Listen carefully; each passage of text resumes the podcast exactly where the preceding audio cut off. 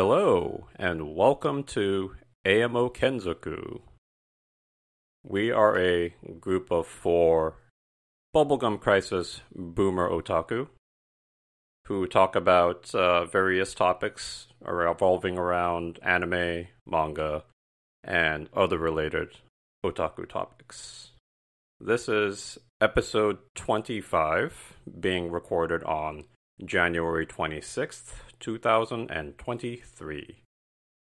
The Kenzoku are Sam, Hello.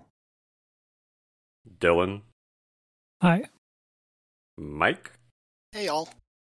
and I am tonight's host, Nick.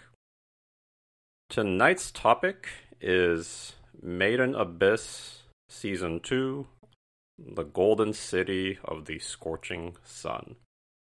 Uh, but before we move, move on to the topic tonight, uh, did anybody have something they wanted to discuss from last week's ep? Uh, correction from uh, the was it Kenzoki's or last week? Um, but at any rate, we talked about the. Uh, oh yeah, it was from Project Take. It was the um, the pandy counter, and we were incorrect. ADV actually had a jiggle counter that they trademarked back in uh, October of 2005, and it was used on plastic little and uh, burn up either XS or W, one of those. Excess. One of those two. XS, that's the XS one. But Najika Blitz Tactics did come with a promo uh, set of panties at the time. So ADV always keeping it classy. Nah, keep it classy, ADV. Definitely not my favorite ADV feature. I'd say I preferred the AD VidNote pop up video style liner notes on Excel Saga to either of those.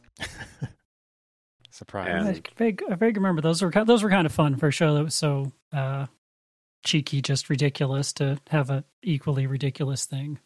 And correct me if I'm wrong, but isn't HIDIVE basically being operated by what, what is whatever is left of ADV at this point?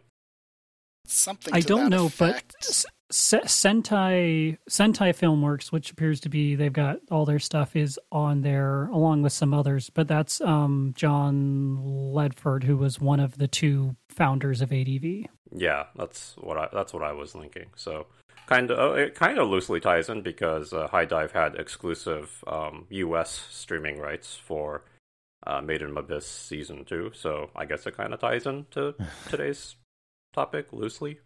yeah. All right. Well, without further ado, Hashin. So, uh, this we, we we're calling this season two because it is technically the second season of television, but it's kind of the third part of the story, right? Because uh, the the final movie was basically a direct follow up to TV season one, but for sake of continuity, I'm just going to refer to uh, this the the Golden City of the Scorching Sun because that's an obnoxiously long title. I'm just going to call it Abyss Season Two. So is everybody okay with that? I guess, but I'll file a complaint because I still think it's I still think it's season three. And if you look at the soundtracks, which are all up on uh, Apple Music and everywhere for included, because this is the awesome part of the future we live in. Like season one has out soundtrack one, season two has soundtrack two, season three has soundtrack three. So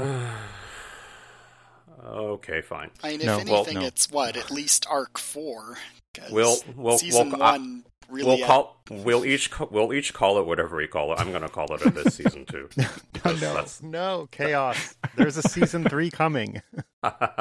it is Season Two. This is Season Two. This is, is Season it a three. second season of anime. Yes, the movie was a separate thing. This is the season two. There may be three OSTs, and all stellar, by the way. But but there's there's such a difference because there's stuff where there's like you know you could say uh i'll just pick an arbitrary one of like naruto or whatever where there's season one and then there's like a movie as a as an interlude thing and then there's the next season but you can go and watch the next season without watching the movie whereas for made in abyss if you don't watch um dawn of the Deep Soul. deep soul movie like you would just be like wait what how how are they what how are they down here what what is prushka what's happening I don't think that That's- qualifies it for a season, though. Yeah, I don't think it makes it a season, but I agree it is rare to have a movie in between television seasons that's actually necessary as opposed to a side story. I I do agree with that. I mean, it's there's it's no secret that the Dawn of the Deep Souls is mandatory watching if you want to watch, you know, Abyss in the correct order. But uh, i- i- in any case, Okay. Mo- I'll call mo- it TV. I'll call it TV. TV I, I will. I will TV produce season TV. T, T, TV two. TV two. I think that's fine. So, uh, it's interesting because when it comes to the total amount of time that passes in TV two, uh, from the perspective of our three main characters from you know the previous content, so that would be Reg, Riko, and Nanachi. Only it feels like maybe only a few days actually pass. Is am I the only one that thinks that? I think so. I, Right, I got the impression it picked up right where it left off. Right? They isn't doesn't the movie end with them jumping into the pod?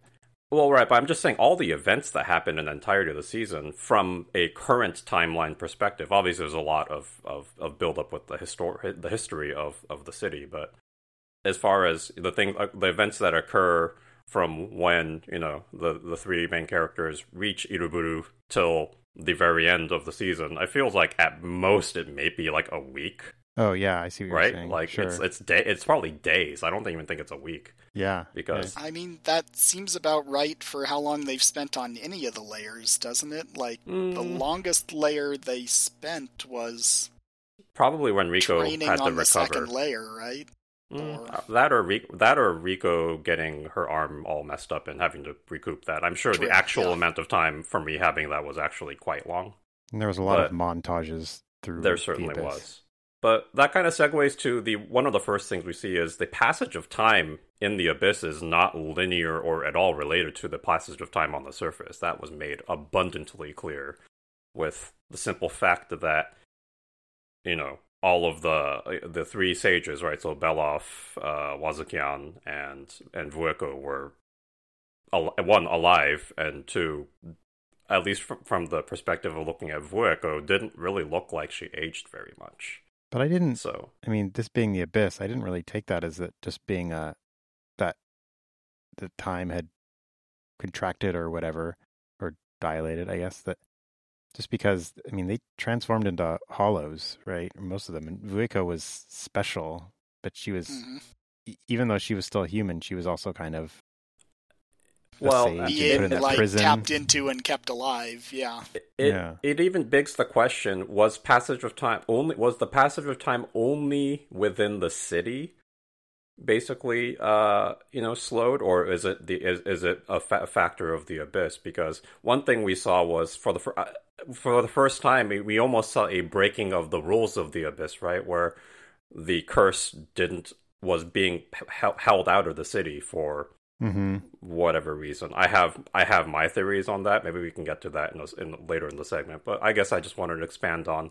So I guess the discussion currently is: is the time passage of time rel- relative to only things in the city, or is it the entirety of the sixth level of the abyss? I guess Well, is the I- real question. I still don't. I, I think it. I still think it's been longer. Like, even, I forget which of the sages, but one of them said it had been 150 years from their Correct. perspective, so. Yeah, Yes. was Wazukyan Wazukyan Wazukyan said that at some point, Years. Yeah. and then it's it's clear from I believe they said it back in first season or something that like the town had been there for like A couple of thousand years. yeah a couple of thousand and years. that, very like, obvious and that when they first landed on the island with the abyss it was not developed. I mean there were natives there who kind of worshipped the abyss as a deity right? And that was Mhm. really it. So i guess i guess all these factors point to the to what exactly what's our conclusion then? Because i still really can't decisively come to one. Is it is it the is it the abyss or was it the city or maybe both? I think it's abyss time compression. I think as the further you get down, the more that time the passage of time is warped basically yeah it gets i i'm like time I'm leaning- dilated. I, I'm I'm kind of leaning towards that as well. Right. You run that by me again? How how I'm I'm still not on board with the whole the time is slower at all. How how is that?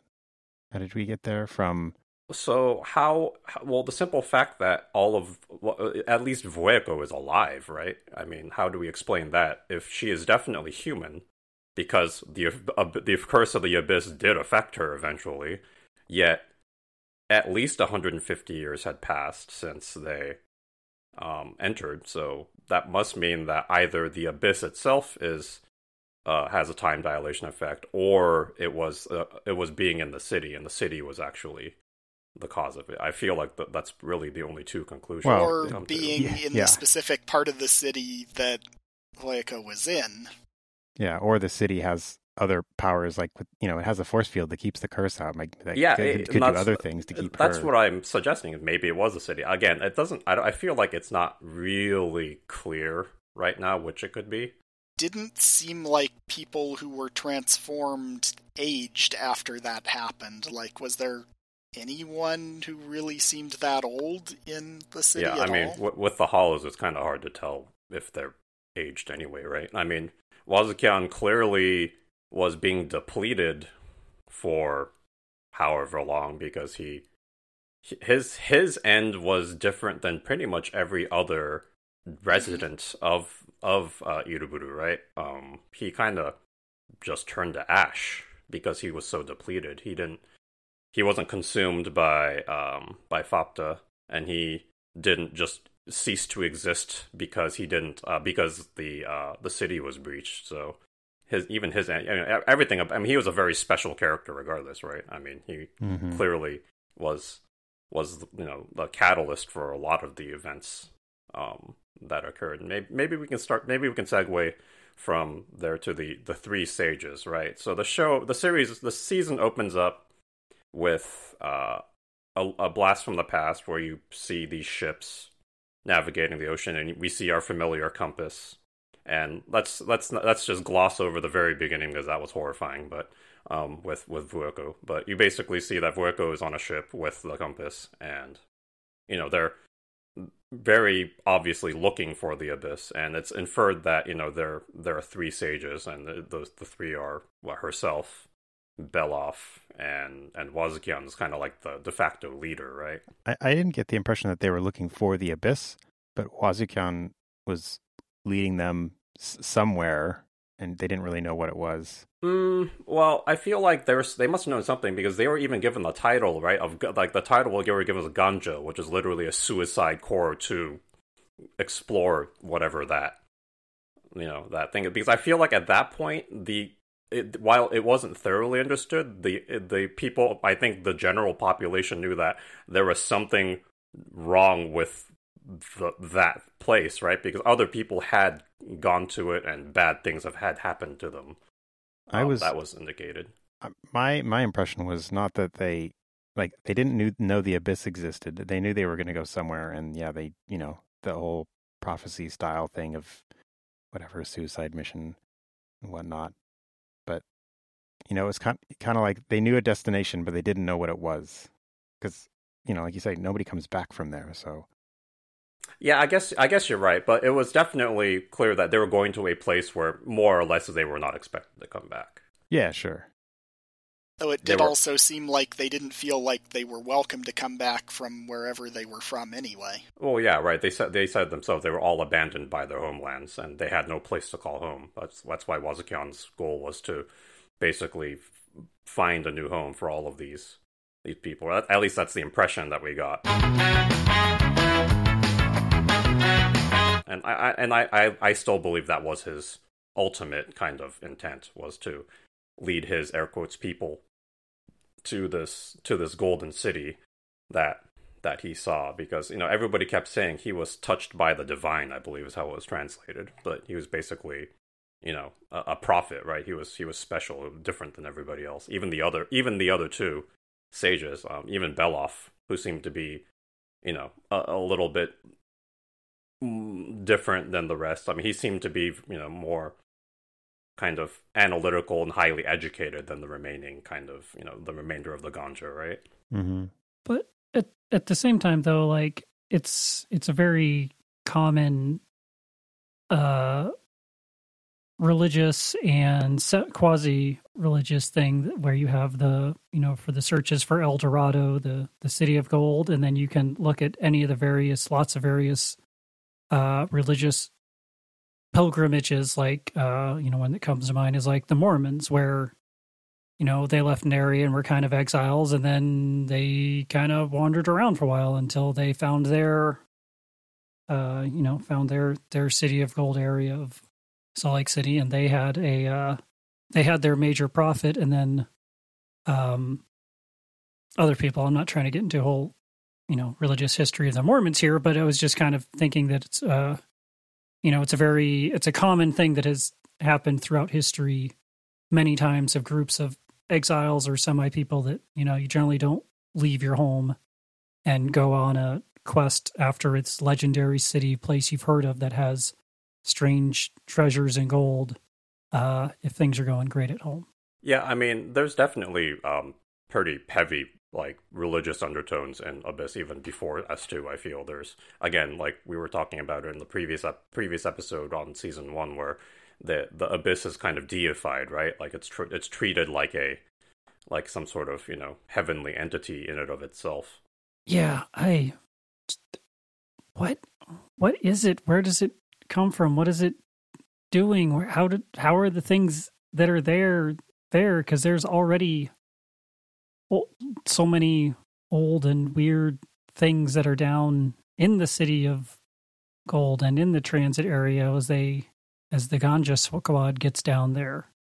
Yeah, and that was another interesting thing, right? Is we f- figured out very early on that all of this stuff in what I, I, I at least in the movie, I presume that um, that Bondrewd actually built that whole facility. That was the impression I had. It never was stated, obviously, because turned out that wasn't true. It looks like the fifth layer had existed in that kind of form, at least for you know a couple of millennia back, and that Ganja Squad, through some through sheer luck, it seemed, because they just happened to find a bizarre creature that had a what was a white whistle to be able to enter it, right? I mean, that was indicated in in the in the season, and they you know they descended into the sixth layer, and then they also did they show them finding the white whistle or they didn't show it. They just it was just glossed over. I, I kind like, of assumed yeah, that like somebody died and they ended no. up with it. No, no, they no, said they, they found they, a creature clutching yeah. a white whistle. Is what oh. was basically said, and, and, it was it was like an unformed white whistle, like the the more it, raw yeah, Prushka it, it looked form. like a Prushka, yeah, like a raw form of it. Oh, okay. the creature the creature clutching it also was not was rather odd looking. Um, and then of course they had to pl- do the experiment of well, can we go back up? And then of course they find out what happens when you try to go back up. So. everything's was, fine. Yeah, you're, you're you're just a pool of guts now, but you know that's okay. Uh, I guess those people. I guess at the end of the day, those two probably had a more merciful end than what ended up happening to that squad, right? So, you know, they for, they get to the so by some by sheer grit and I'm sure you know careful planning and all that and teamwork, they get to the sixth layer and and manage to survive, right? I mean, they make a homestead they they've they've encountered the first time that that they encounter uh, interference units, right? So this is kind of the first time we're seeing these. Survive is a strange choice of words to use for how things went for them. well, they they were they did live for what seemed like a while. Uh, yeah, they not comfortably. Obviously, I mean, they found water, and turned out the water was actually a a, a creature that um, was eating them from the inside?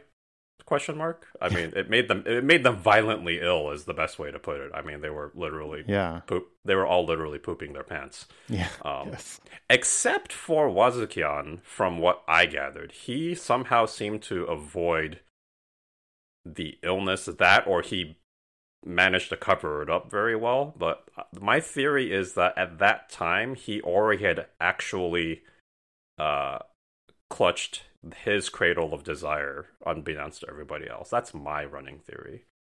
Which is why which is why he ah. avoided the illness because it was he it was very clear that he at some point had clutched the cradle because he was the source of the third one. That was definitely confirmed. Mm-hmm. So that's my theory. Again, you know, no, that's the only real reason I can think of that he avoided that because he was drinking water like everybody else, and he was the one that ultimately cured everybody. Um, he also, though, or you know, people got sick at different times and at different rates too. So, like, yeah, could have just maybe nick of maybe he was thing. just more durable. Sure, and Yeah. that's totally a reasonable thing. He was def- he's definitely was older than most of the other um adventurers at that point. Most of them seemed to be rather young yeah, from from what I gathered. Uh, various age. There were a couple of like there was that one buff dude who was obviously you know a little bit older, but I feel like Wazukyan was probably the oldest.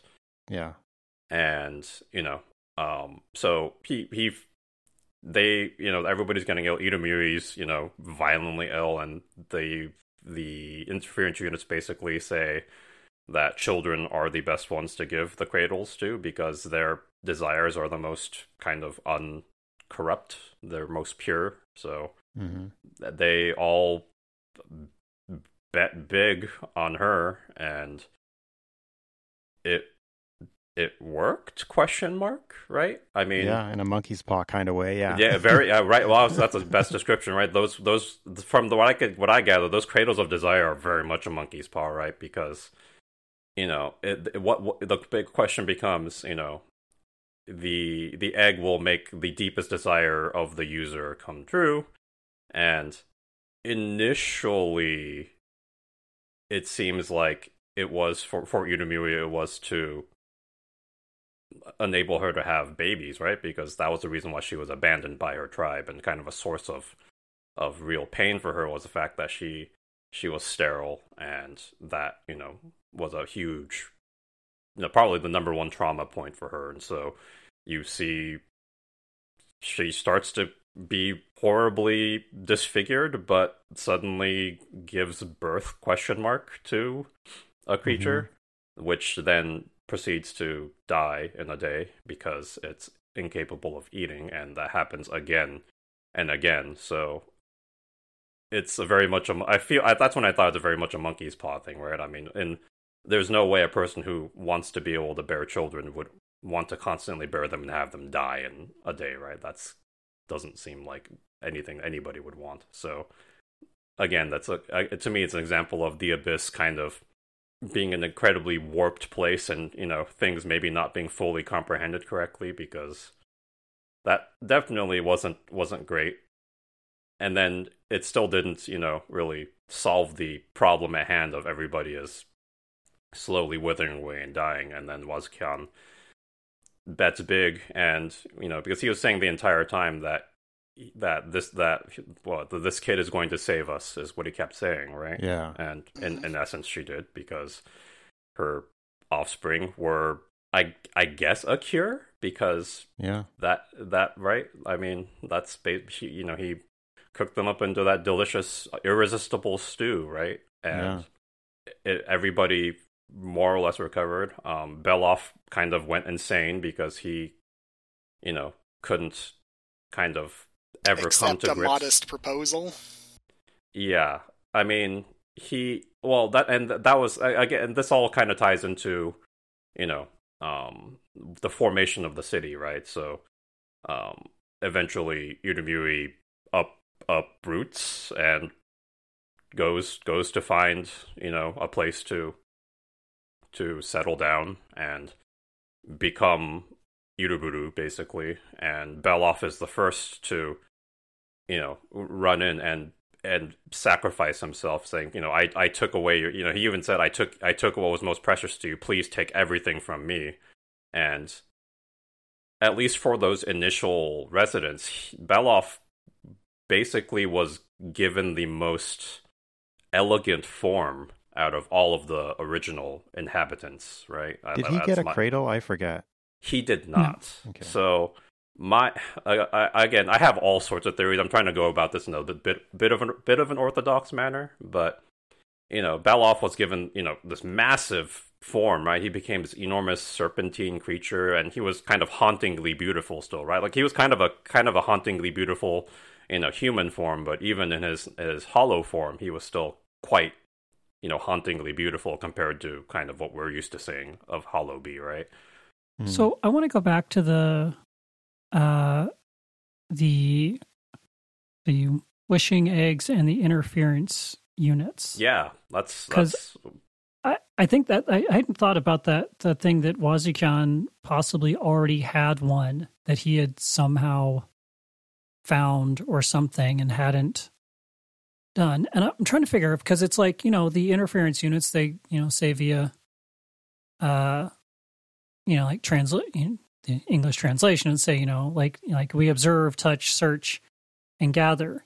Yet they answer all of these other questions and they go out and they find these they find more of these wishing stones and they and they say like oh here's here's who should use it and how but like if Wazukyan had already used it it feels like he might have used it very correctly whereas um uh what's uh Iru Irumyuui um whereas like yes, she had the purest wish, but what does that mean? That means that she wished to be a mom, not like I wish to be a mom to babies that can survive.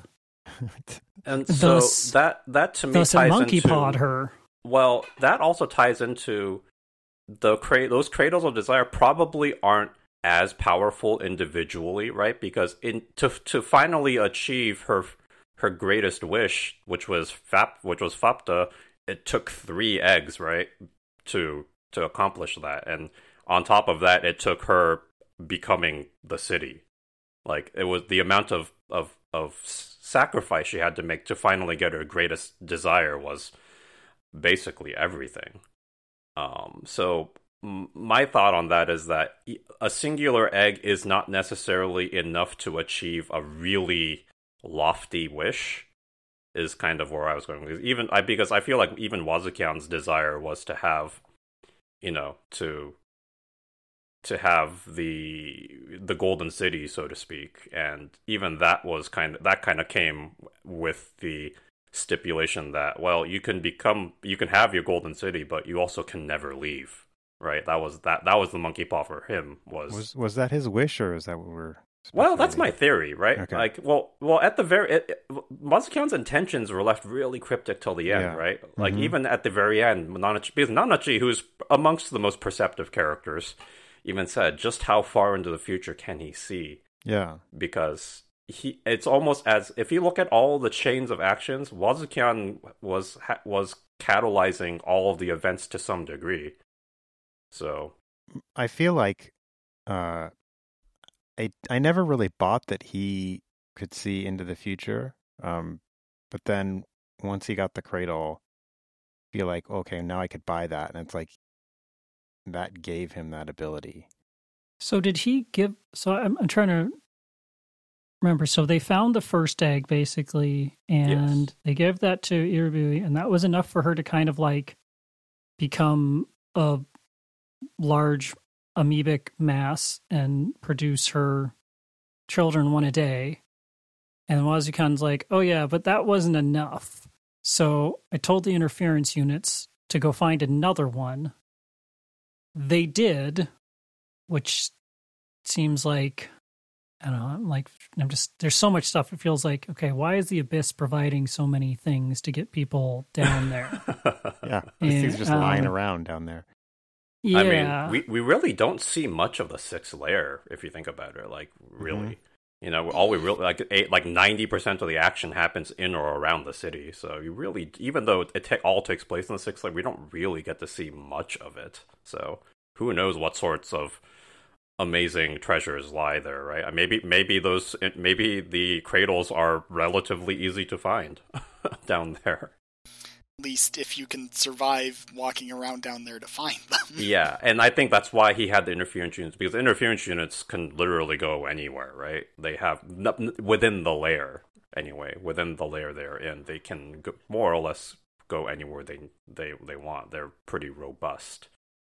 So, and yeah, you're correct, Dylan. So Wazukyan basically at some points uh, told uh, Vueko, you know, uh, Irumyuui, while Vueko was ill, Irumyuui kind of took a turn for the worse and kind of got weak, so he gave her another egg, Right. and that's kind of what caused her to get even bigger.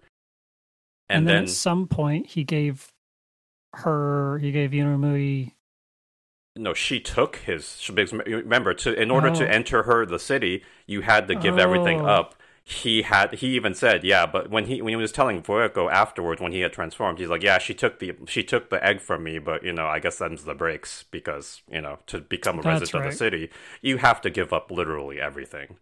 Um, but in return, the city offers you its its protection in the form of the balancing as well as it gives you bestows upon you a form that more or less matches what your desires inner desires are was what uh, Majikaja was explaining to um, Riko when when the when the three main characters first entered Iruburu. So um uh we could I could spend literally an entire episode plus on on that you know the the past segments but i i would like to move on to iruburu itself because i feel like out of all of the in my opinion really fascinating things in season 2 of Abyss tv iruburu the city itself was quite possibly the most interesting because it in of itself had its own very intricate rule system within the already very convoluted rules of the abyss. So, what we see early on when uh, Nanachi, Riko, and Reg enter Iruburu is a functioning society with bartering based on value, and the value is kind of uh, as a but value starts as a concept, but it can basically become crystallized into uh currency right that is then tied to you and you alone until you opt to spend it It's so it's so weird. I'm like, so Iruburu is a, a central bank. So how do we how do we control for? Well, I guess I guess that's kind of how they control for inflation and chasing stuff. Is they do the the luring where they lure something else inside and kill it to gain its value. I mean, um, do they even need to deal with inflation at all? Because it's it's yeah, all like arbitrary, yeah. Let's talk right? about let's talk about monetary policy as it applies inside Iruburu. Let's. This is what we're talking about. Gu- Gurazeni, Gurazeni. There's there's money in the ground. well, well so obviously value is a personal thing and you know different people will value different things things differently but one thing that seemed to be well i guess two things that seemed to be universal truths were riko as a hu- un- as an unblemished human child was probably the singularly most valuable thing in all of Iruburu at that time would would we all agree with that hmm and then Nanachi is probably a close second, given everything that happened with uh, with Belaf. Um, I believe one Nanachi equals uh, I like one quarter a Riko, maybe one half a Riko. I don't know, whatever the the equivalent of two eyeballs or half your innards or your two legs ends up being. Um, Can we stick on that for a second? There? yeah, I would I- love I'm- to. So yeah. I'm still trying to understand. Like, well, one, the part where Nanachi got like put to sleep. That was my least favorite thing in the whole series. You know, it was for me at first too, but we'll, we'll- we can go back to that point in a second. But with the thing where like um Belaf like intentionally like for whatever reason, I don't know what he took, but apparently basically nearly nothing from Nanachi and then Well- put well, he- Nanachi to sleep to give took, the no, no, no. He took non, literally. He took Nanachi. Like Nanachi was his property at that point.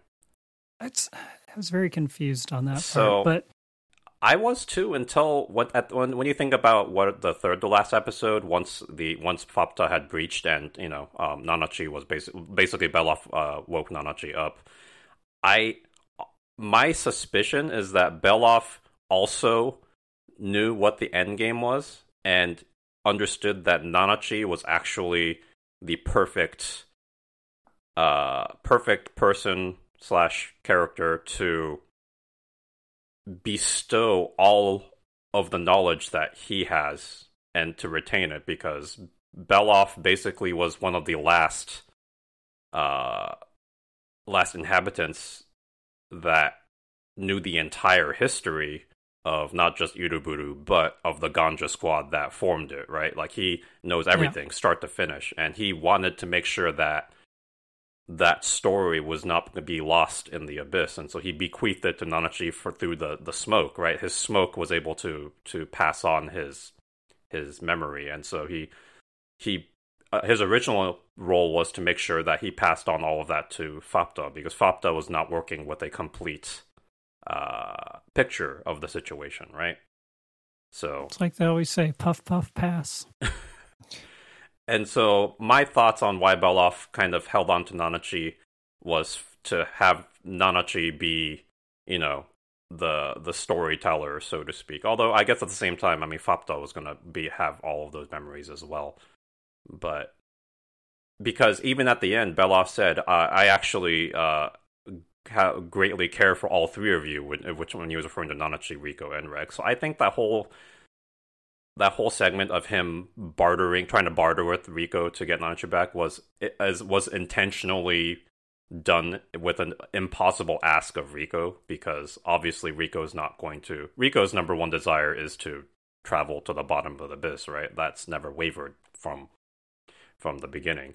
I mean, yeah, she greatly values her friends and her relationships, but at the at the end of the day, her number one desire is to go to the bottom of the abyss. And if she had to give up any of those stipulations, there is no way she'd be able to achieve that. And also, Majikaja kind of didn't let her anyway. He just kind of took her and, and tossed her out because uh, he he he said you can't do that. You're you're too valuable to do that. So I didn't read Belaf as being that prescient. Like I, I always, I guess in retrospect, I saw him as the uh, Belaf is the past, and uh, uh, dang, what's uh, Wazukyan is the guy who knows the future. Uh, but only when stuff starts going down that he realizes that Nanachi is what he has to work with to make sure that he fulfills his duty. I feel like it must have been planned to some extent because when Nanachi finally, air quotes, you know, goes through the the power up with the helmet, which oh my gosh, that scene when Nanachi leaves Yeah. with with Mitty, like That's cool. I'm a bawling mess every single time I see that scene. It was hmm it was pretty hard to watch for like a third time now at this point. Um, even even just talking about it is makes me like choke up a bit. But but when Nanachi shows up, you know, to to, to save the day uh, with the it, that lure with the weird arrowhead that puts the goo on on on things, and then Belaf strikes it. Like it's pretty clear to me that that was a very intentionally designed thing for Nanachi and Beloff. So. Wait, wait Oh, what was that was that what the fish was that what the fishing rod was doing? Yeah, was, the was, it was- Nanachi was marking it because Yeah, and then Belaf couldn't would- necessarily see. Well, yeah, and actually, that's that's an well. I mean, yeah, exactly. Belaf doesn't have eyes, right? like Belaf's eyes, air quotes, were these weird organs that enabled him to eat, more or less. Which is why he wanted Mitty in the first place because it was an infinite source of sustenance and it couldn't die. So, um, yeah, but it was like a fishing lure with like an arrowhead that put this weird mark, like this weird scent on it, and that's how Belaf could know where to strike. Uh, okay. But how does that mean that uh, there was a plan? Well, I, I, why why would why would it be a weapon like that if it wasn't a plan, right? Like it was clearly meant to synergize with Belaf. So why why I- I feel like it our Bel if it wasn't planned ahead of time, that weapon wouldn't have been made. Wait, by So by sorry, where did that thing come from then? I don't. I believe it was it was a part of the gift from the the creatures that Belaf had. Um, uh, I forgot the name of it. the the the little the the the, the cute creatures that along with that Belaf had with Mitty that all Mhm. kind of took a liking to Nanachi. Like they all came running out and said, you know, oh, we made this out of Oh yeah, mater-" right. and, uh, then you know it's so. Hmm. Yeah, maybe. I'm not not totally convinced, but yeah, there's certainly some some of that going on in the, the that place too. So maybe maybe even if if he didn't know, maybe he was told. Or it could be it could be kind of like Sam said, where maybe it was that Nanachi was was there and Belaf realized that this was all going to go down because this human girl and crazy interference like unit of Reg and uh you know the other half of Mitty came down, so he could have realized men like okay, well this is what I got. So my little my little min- minions go make this sweet looking helmet and make my fishing rod sized to a Nanachi sized fishing rod. Go uh yeah, secrete some fluids and make a make a thing.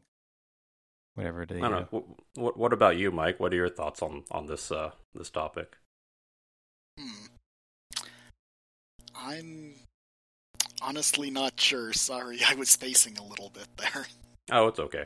So, so your your hypothesis, and I think I kind of come around to this too, is that Belaf's attempted bargain with Riko was him bluffing at a cost that was the act what probably was the value, and was probably one where Belaf was kind of hoping that Riko wouldn't wouldn't you know pay the price, and then he was probably somewhat relieved when Majikaja got her the hell out of there. I that's my working theory. Um, Mhm. I think I my impression of Belaf is that he more than any other character wanted to atone for what I'm I'm coining it the original sin of the abyss, where you know of you know eating Inumi's children. Like he was the one who he never it was never normalized for him, right? Like in that segment Yeah. where you know they're like they were you know you see these people you know worship like praying and worshiping Irumyuui as they take away her you know her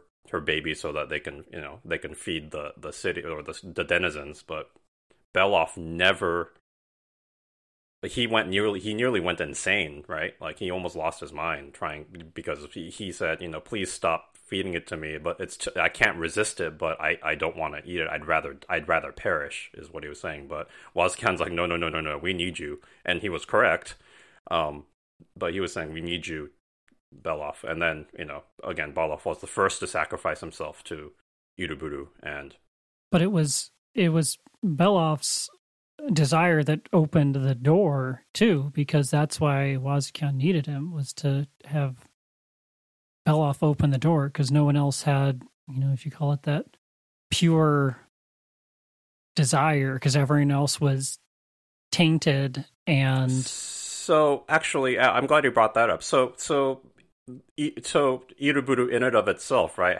There's the membrane, which was its protective barrier, but the membrane, the only thing it actually would physically stopped was uh was Faputa. Like interference units could enter as they please. Riko, Reg, and Nanachi were able to enter without issue. So I don't necessarily think that's the reason. I believe the whole concept, and this was explained by Majikaja, was you you in order to become a a permanent resident of Iruburu, you had to sacrifice your body to the city, but in return, the city would bequeath you with a form that matches your desires. At that point, essentially, you become a living part of the city, in a sense, so I guess it makes sense on that membrane. Sense that, like, the membrane would keep the various walking internal organs of the city in. and that to, to me that also ties in with the three eggs and and what the the wishes were i'm of the opinion that um Irumyuui had multiple wishes because let's be real people want more than one thing um She obviously cradles, though. Too, she had So- multiple cradles. So I believe, and this could also tie in with her having her absorbing uh, Wazukyans as well. Was I think that the city, as if uh, I think this initial formation of the city was her, was the second cradle, and she wanted a place for all of her friends and family to be able to live safely to be to have to become to, to have a homeland because these are all people who had no place to call home right? Like they And that's- and so and then the third egg was Wazukyan's and his initial wish was to have you know was I, I, at least my initially I feel his wish was to have you know to find the golden city and in effect that's kind of what Iruburu became kind of. Um I think the real city, I think the real golden city that was described in these scriptures, you know, in the past is wherever Reg comes from, because Mm. it's pretty clear that when Wazukyan saw Reg, I mean, uh, Vueko said at first is like, I've never seen Wazukyan look so scared when he was looking at Reg, because he knew that Reg is. He called Reg the the prince, right? Oji-sama. He says that Reg is the prince and mm-hmm. Faputa is the princess. So it's clear that he equates, you know, Reg to what to Faputa, and Faputa was the what they call what the embodiment of desire, I believe. I mean, quite literally, embodiment of value. Of va- yeah, the value, or you're right, of value. She is quite literally the most valuable thing to any resident of of Iruburu. Like they all quite, you know, they all tear up and and you know, kind of look catatonic when they when they see her. So When did he? When did that happen? Where he says he was scared of Reg? What? What? When was that? So this was this was when Vuek when when Riko had released Vueko from her um, gooey jail, and uh, And Oh, Wazukyan had Wazukyan had had wrapped her in himself after. So this no is no like no that- no no this is No? way no this is before at this point Wazukyan still didn't know or at least it wasn't made known that Wazukyan knew that Vueko was out yet. Like this was still kind of the Oh, hush okay. hush that Vueko had had broken free because she thought she wasn't supposed to, even though it turned out he didn't care. Um, but it was when it was either right after no no no it was not it was definitely when um reg first came back from getting his his encounter with with uh faputa. So that must have been the luring. It was right after the luring. So does does he know though about the the past between Reg and um, Faputa? I don't think so, because that only happened outside of of the city, as best as best we saw from any of the recollections. Yeah. it only happened outside the city. so and- he probably could draw he's a smart person he probably could draw the correlation that there's some kind of relationship Yeah. between um reg and faputa because oh let's i guess we can go to this point because the whole concept of interference units was brought up in in this season and when you look at the form reg sure has a lot of features that resemble an interference unit right Mhm. very very mechanical has the uh the the blaster arm obviously his is considerably more powerful than than gabu's and i feel like gaburoon was like the next most powerful one we've seen aside from reg Mhm. and well, we don't know because the other ones were so. The other ones that we saw there were like so i mean kind Fa- of passive and not expecting Fop to just and like Faputa literally just annihilated them when she was born so. And so but and and the biggest difference also is that that reg can traverse the layers of the abyss where the other interference units cannot so that's automatically makes them very special. So Was i that think because of the curse, or just because I, they I, didn't that's have the don't that's know. that's their directive it's their directive Yeah. Okay. So they it's, they're they're pro basically the programming doesn't allow them to traverse right. So it's not so much that they're they're limited uh, functionally, or maybe that's not the right word. But you know what I mean? Like they may physically be able to, but they're not allowed to. correct Well, I'm not sure because I, I I have to go back and look, but I feel like there's references to those units or something existing on the other layers, but they'd like all been they know, but again destroyed at some point. Their programming tell their programming won't let I- they were placed there by somebody, but their Well, programming question. didn't allow them to exit the layer that they were put on because their whole purpose is to interact and observe. So I can understand their being programmed, but my question is were they literally like placed there or did they come up from the the golden city of the deep moon or whatever it is and did their programming say ascend to the second level and stop and observe and we'll we'll get your reports back down here I, I think that's a great question, and that probably has. There's probably no way to know that for certain. You know, Just So, yeah, assume yet- the other option is yeah. they were just placed on each layer that they were supposed to stay. in. Right. That's that's kind of where I think is is, is wh- whoever the creator or creators of those interference units are had uh, did just that. So I guess and I guess since we're on the topic of Reg, so it turns out Reg was always Reg, right? We know this now. yeah Yeah, that was that was pretty wild. Yeah, when because his you know when he you, the first we see the first instance of Reg before he ascended into Orth, right? Before he Mhm. lost all his memories, and one he was speaking a completely different language, and looked like he was on already on some sort of journey from what what it looked like because of just how he it looked like he was traveling light, so to speak and then he ends up running into Faputa and Gabu and helps you know uh, f- helps with um, fixing Gabu, and then ultimately uh, sticking around with Faputa for a while. Mhm. And So can we assume that that um Riko's mom, boy, I don't remember her name already. that Lyza, Lyza, yeah, sent him up at that time, and then he lost Yeah. his memories sometime So- near the top.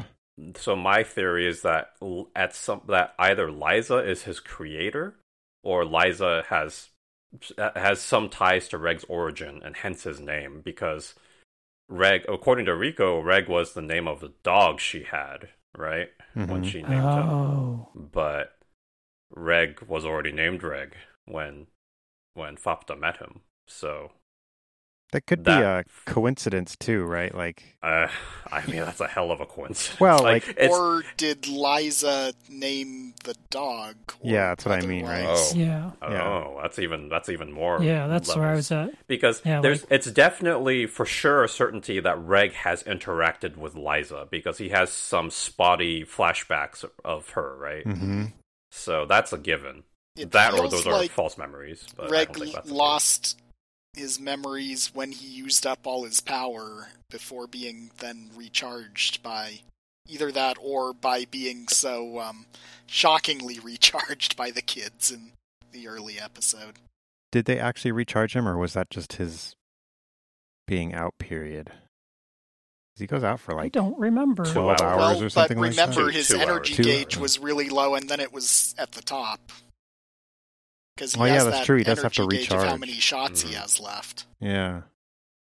So it Hmm. feels like maybe if he runs completely out of that energy, then he's no longer refreshing his non-volatile memory. Or Well, so leaving leaving this to as a you know question mark topic, but still related. So, con- is it concluded now that Reg is Riko's Albad because of the way he responds to the whistle? I mean, what remember. what does that term yeah. mean other than like uh, it means like a So, know, super? so an Albot is like a super rare, you know, and and well, I guess to put it into perspective, remember recall with Ozen, the the regeneration cube or whatever only responds to her and her whistle because it's basically hers. Oh. It's tied to her now.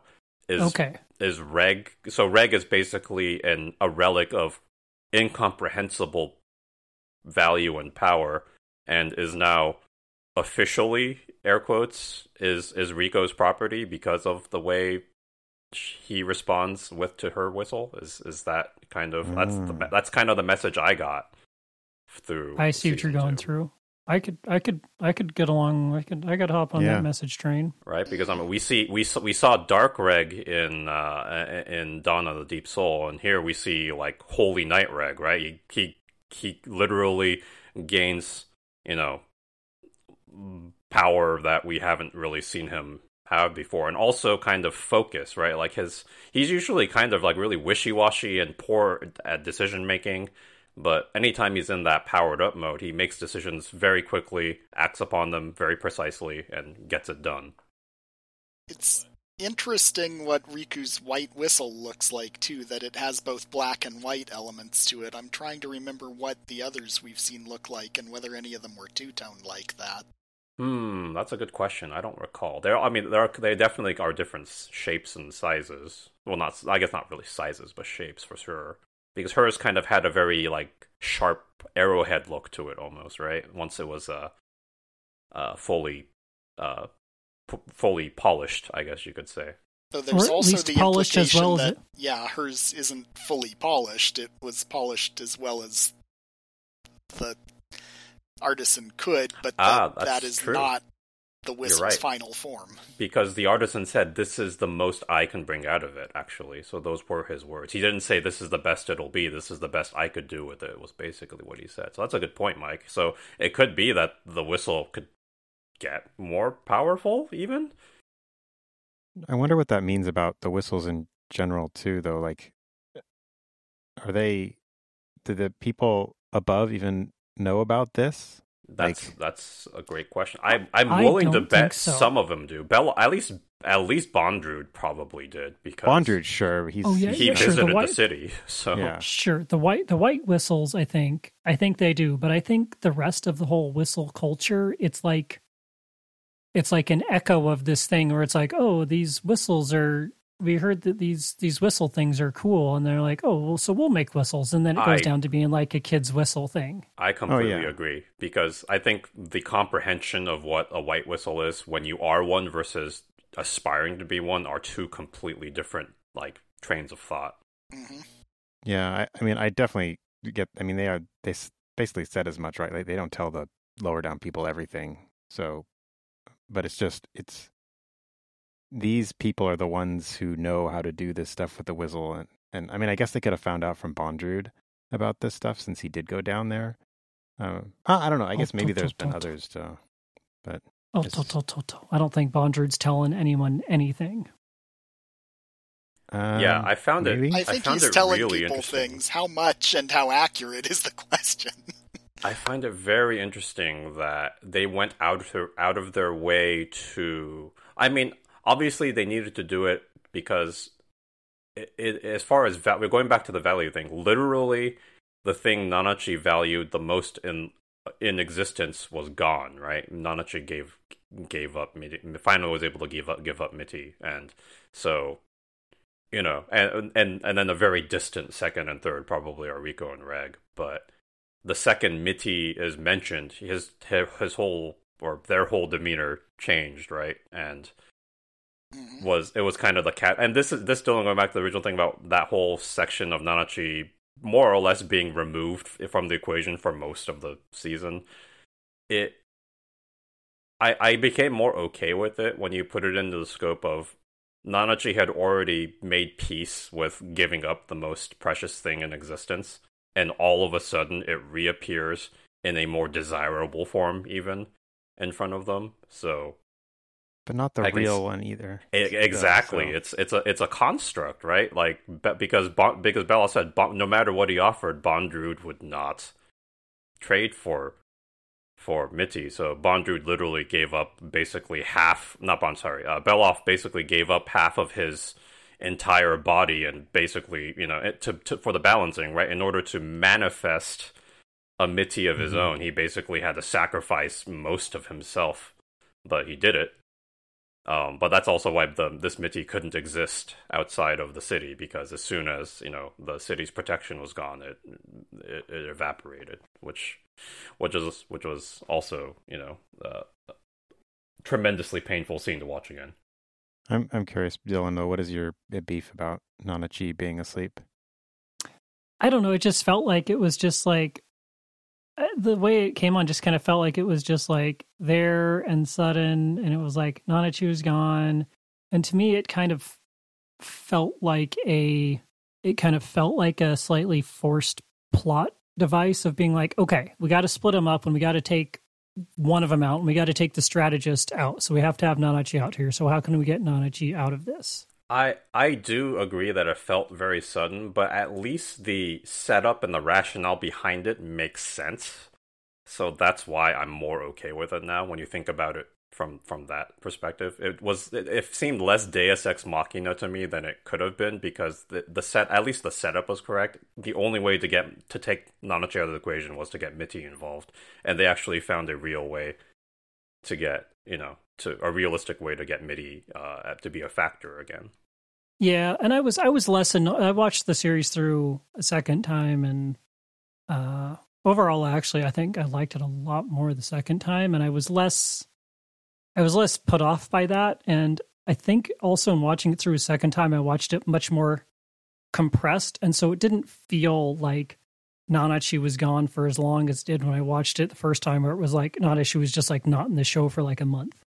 Yeah, I agree. Um, I, I don't get me wrong. I I love watching it as it came out, but rewatching it in a shorter form gave me the made the made the the perspective a little bit more um, compressed, I guess. So yeah, the the, the time the, the the the passage of time in in real life was less of a factor to me. So I agree. That's um, I don't fair. know. I, like I didn't notice Nanachi's absence as or that much when I binged the entire series today. So I also don't like it. I didn't really think about it too much until Dylan mentioned it, but it does seem kind of like a um more of a plot point. Like certainly they find a way to make it make sense in how important um Mitty is to Nanachi, but it's also like the only reason there's like two purposes Mitty serves there. One is to separate Nanachi, and the other is to just let you know, hey, Bondrewd's been here. Like Bondrewd was here. Like, and other than that, well, it doesn't the, seem like the, it does oh, much. There's a third because Belaf wanted a source of sustenance that was infinite, and but also didn't want the. And this is this is my spin on it. Didn't want the guilt of having to kill stuff to keep eating, but they're like, well, that solves it. If you have true immortality, I can keep eating you and you won't die. So yeah, that was not as. I mean, it's that's a good one, but I feel like that one's not as interesting because I mean they they could just say, well, we'll just bring you food, right? Like I don't know, it just Sure, feels sure, a little sure, bit sure. contrived. But yeah, yeah, I do Makes I do agree that that that the thing that still sets least kind of well with me is how Nanachi was kind of handled. But I don't know. At the end of the day, I was still so enamored with the rest of everything that happened that I'm okay with it. So the Bondrewd Um, bit was powerful, though. I will say. Yeah, yeah, yeah. It certainly was. So we we've we've blasted through this hour, which does not surprise me in the least. Um, and you know we could probably go at length about we didn't we didn't even talk about Faputa at all, really. but um, maybe maybe we can revisit this topic another time.